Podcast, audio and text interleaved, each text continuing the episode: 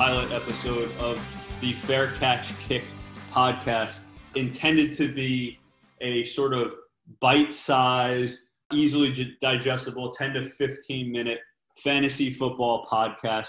Most of the f- podcasts right now are 45 minutes, 60 minutes. They're thorough, they're in depth, they're pretty good. But as everyone is not commuting to work, which is frankly when I listen to most of my fantasy football podcasts, something 10, 15 minutes that you can listen to when you go to sleep is what our goal is here. So, introducing my co host, Anthony LaFrari. Hey guys, my name is Anthony LaFrari. Uh, just a quick backstory about Paul and I. We've been best buds for, for like 15 years, I want to say. And we love fantasy football. We've been in the same league together, very competitive, a lot of fun. And hopefully, you guys can have some fun and get the edge in your fantasy football league. Cool. So, what we're going to do every week is we're going to come with a different topic. It's going to be something small. For example, this week's topic is going to be our pick for top five overall draft picks who we would take if we had each pick you know, we'll probably come to you with number six through 10 in our, our next episode. If this first episode ever sees the light of day and doesn't completely flop because the two of us don't know what we're doing. For today's topic, again, numbers one through five, who we would draft. You know, it's Anthony, it's really different this year. Last year, when I was going through my analysis, I remember tiering players, and it was like this absolute clear cut one was Barkley, two was C-Mac, three was Alvin Kamara. And then you had this sort of like flux of high risk players like Zeke, who we didn't know if he was going to hold out or not. You know, DJ, Le'Veon Bell, Gurley, we didn't know what they were going to do. This year, it's totally different. There's a debatable first tier of like 10 guys. You know, if, if I have the 10th, 11th pick, I'm okay. I feel pretty good about it. Have you, have you given any thoughts to it yet? You know, that's a, that's a good point. It was a lot more top heavy. It was a lot more high risk, high reward last year. I mean, I was thinking of my top five, and there are guys that I would put eight, nine, ten. That, like you said, that's cool. And you know what? If you're in a position to pick your pick, you can't get picks one, two, or three, and you can pick anything else besides that. Go for 12, 11, or 10. You're going to get that wraparound, and that's going to help you a lot because you'll be in the beginning of the second round. You'll get a really good guy to fall to you that really you'd be like, wow, I can't believe this guy fell to me. Yeah, I think that's fair. I think that's fair. And that, that goes to a little bit of draft strategy. But hey, let's hit this off. Our promise was 10 to 15 minutes, so let's get rolling. You want me to go first or you want to do the honor? Number five. We're going five to one. I think I'll go first on this one because I, I have a feeling you're going to have this guy higher even than me because I know you love this guy. Dalvin Cook really, really like Dalvin Cook from when he was a rookie. They say it takes like a year for you to come back from the ACL. He did that. He had 1,100 yards. He had 13 touchdowns. He's doubled his output every year in the league. So if that holds true, he'll have 2,200 yards. But in all seriousness, I love his talent. He's also good catching the ball. Last year, he had 50 catches for 500 yards. PPR, that's an extra 100 points for you that could make the difference between 12 and 8 or 8 and 5 or 5 and 3 even. Love Dalvin Cook. So so we intentionally did not confer before this so that we didn't come with each other's biases and we could sort of hear it genuinely from each other. My number 5 is also Dalvin Cook. that's that's surprising. I thought you were going to put him higher. What do you like about Dalvin? Minnesota's offensive line is kind of inconsistent from a pass blocking perspective, but their outside zone scheme just fits what Dalvin likes to do. And when they plug in Alexander Mattison behind, you saw what he was able to do running uh, off the tackle. And, and I just believe it's, it's the right fit of an offense for him. You know, he's got the pass catching ability, and those 51 catches last year were no fluke. He's got good hands, and he can he, he can turn vertical and take it up the field real quick with some big play with some big playability. I love Dalvin. I have a feeling he's going to fall. That could be a guy you get at 8, 9, 10 that's going to help you win your draft. Yeah, for some reason, people don't think he's as sexy as some of the others. My number four is Henry. I had him two years ago, and you know, that was when he sort of turned it on at the end of the year with the 299 yard game, whatever he did against the Jaguars. And he's a beast, but like every time he would get touched by a fingernail, he would sort of fall down. You know, he's a, a, different kind of, of talent, you know, to, to, if you imagine like a Brandon Jacobs with, with, with some actual speed and, and can run on the second, at the second level. Look, I mean, the productivity was ridiculous last year and it got even more ridiculous in the playoffs. That offensive line is tremendous from a run blocking perspective. They're a top three statistical run blocking unit. They even did all that last year with right guard issues. And, you know, as somebody that runs more inside the tackles, if they can fix their uh, right guard hole this year, that will really elevate Derrick Henry. The only reason he's not higher on my list is PPR. He doesn't have that, maybe the potential of some of the others. That's a good point. I actually had him outside my top five. I had him very close to it. A mm-hmm. couple of concerns on my part is he really only shot off towards the end of last season where he just became the monster and obviously the playoffs. And I think football, everybody is a little overreactionary. And I also worry with the Titans in general. I think they caught lightning in a bottle, and I don't think they're surprising anyone this year they can't fall behind. See, Dalvin, at least with with Kirk Cousins, he could at least make defenses respect him. I don't know with Tannehill how long defenses are really going to respect him. It's too high risk, high reward. I want to see him do it a little bit longer before I say, yeah, definite top five. and just, just to respond quick, that's really fair. You know, yeah. one of the things that I look at when I'm when I'm drafting a running back is purely volume. As long as he stays healthy, he will have the most running touches next year. So I just you know it's it's pretty safe. But you know, again, I'm okay with him at six. Like I said, there is a larger top tier this year. I va- I think I might value him too more in the short term than the long because he just to me seems like the kind of back that once he starts breaking down, he's going to break down in a hurry. You know, keep that in mind if you're in a dynasty league too.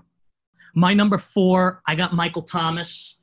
He is my top receiver on the board. Spoiler alert dude's just a PPR machine. He just catches a lot of short, intermediate stuff. He can go deep when needs be, but he's just a perfect wide receiver for Drew Brees, who's becoming more and more reliant upon dinking and dunking. And outside of Alvin Kamara, I honestly don't know who he's going to throw the ball to. This guy's just a lock for 120 something catches and close to 10 touchdowns and a ton of yards. I just really like Michael Thomas it's so hard to make an argument against Michael Thomas. I would probably say he's the second most physical route runner to DeAndre Hopkins. His hands are are incredible. They just have a rapport between the two of them that is, that is phenomenal. I debated Michael Thomas in my top five. I didn't put him there only because I think if I have the fourth or fifth pick where you could argue Michael Thomas would go, the running back talent thins out faster, and I would rather grab a running back first. But but from a from a production standpoint, I can't argue that pick. So here's where I think we're going to really start to disagree. I got Saquon Barkley at number three. Paul's laughing because he knows why. Ironically, he's a West Coast Giant fan, and I'm a New York Dallas Cowboy fan. My beef with Saquon Barkley is the Giants' offensive line is god awful, and it forces a guy who he's got a ton of talent at you know, running back, but it makes him into a home run hitter. And the, the, the two guys I have ahead of him, I just think are going to be more consistent going forward, and their offense is just better suited for them than Barkley. However, if you're in a league that provides bonuses for long touchdown runs, that could make him worth a little bit more than just a standard PPR league. Nobody in the last four years, three years, has complained more about the Giants' offensive line than me, especially being a pretty staunch Eli supporter, which got extremely difficult towards the end of that career. Truth. But Andrew Thomas is really good. Nate Solder is is terrible. I think he led the league in uh, receiving quarterback hurries. Will Hernandez coming into his second year is a beast. Kevin Zeitler was actually really steady at right guard, and that was a really, really major and underrated pickup for them. Because I think you and I agree, it's not a talent issue why you ranked him three as opposed to, opposed to two and one. It's more a, a, a function of the offensive line. And I think if Matt Peart, their second round pick, can step up, or Nick Gates, their undrafted free agent pick from 2017 or 2018, can step up and and take that right guard spot so that Andrew Thomas can move to left, I think you're going to see some holes open up for Saquon, and he's not going to have one of those games, you know, another game where he had a couple last year, 16 carries for 16 yards, whatever that was. Uh, to flip the script on you, my number three is Zeke. Look, he he's very talented. He catches the ball. I would put you, and if anybody's ever seen LaFrary run, um, I would put LaFrary behind that offensive line for the past eight years, and LaFrary could gain positive yardage. You know, my one question is can they replace Frederick? We'll see, but I think year in, year out, the production, you know, he warrants his first round pick output. I, I, I understand why you put him at three, so I'm going to just shoot to my number two because it goes right into it. Zeke is my number two the same reason I think I know who your number two is. I'm just a big Dallas Cowboy fan, so that's a little bias there, obviously. Let me just explain a couple things. Number one, Travis Frederick is a valid concern. However, Zeke did pretty well with him out of the lineup. I believe it was Joe Looney was his backup. He did a fine job, and they drafted a, a guy out of Nebraska. I think he was in the third or the fourth round I forget his name, but the guy is is probably going to take over as the starter within a year or two. I think he's going to be fine on that account. I really, Paul could attest to how much I complained about Zeke last year, how he had a down year, but total yards, he had close to 1,800 yards. He scored 14 total TDs. That's a down year. He can catch the football. He can block, which means he'll stay in most of the time unless he asks to come out of the game, which I think he did that a lot last year because he wasn't in camp and I don't think he was properly game conditioned. And another reason why I like him going forward is Jason Garrett is gone. Hooray. Jason Garrett's offense is stuck in 1992. He never really utilized him in the passing game. Yeah. So I really like him going forward. I think they're going to be much better with McCarthy. They'll have better game plans and they'll use him more like the weapon he is. We're, we're, we're certainly splitting hairs. All five of the running backs that we mentioned are three down running backs. So, you know, the volume's going to be there for all three. My only question is can you replace Frederick? But I think the rest of that offensive line is so good that it probably doesn't matter. I think Saquon and Christian McCaffrey are 1A and 1B. As when I originally did this ranking, I had Christian McCaffrey 1 and Saquon 2. My only question on Christian McCaffrey is you know, we have Matt Rhule coming in, right? Matt Rhule runs a spread style offense, which I don't really know if it is the best fit for for Bridgewater. So I think you see McCaffrey out in more pass routes, but I also think he has to be in more pass protection. And he's just gotten beat up over the past few years. So there's a little bit of risk there. Uh, again, I mean, his his output last year was just ridiculous. I mean, absolutely unbelievable. You know, 1387 on the ground, 1,000 yards uh, in through the air, uh, 19 total touchdowns, I think it was. Um, the other thing is that Rhule went in and rebuilt the offensive line. They have three new st- new starters, including Russell Okung. So I just think I'm putting Christian McCaffrey as number two only because part of ranking running backs is you know part of their output is based on scheme, and there's a little bit of a question mark. We don't know exactly how they're going to use him.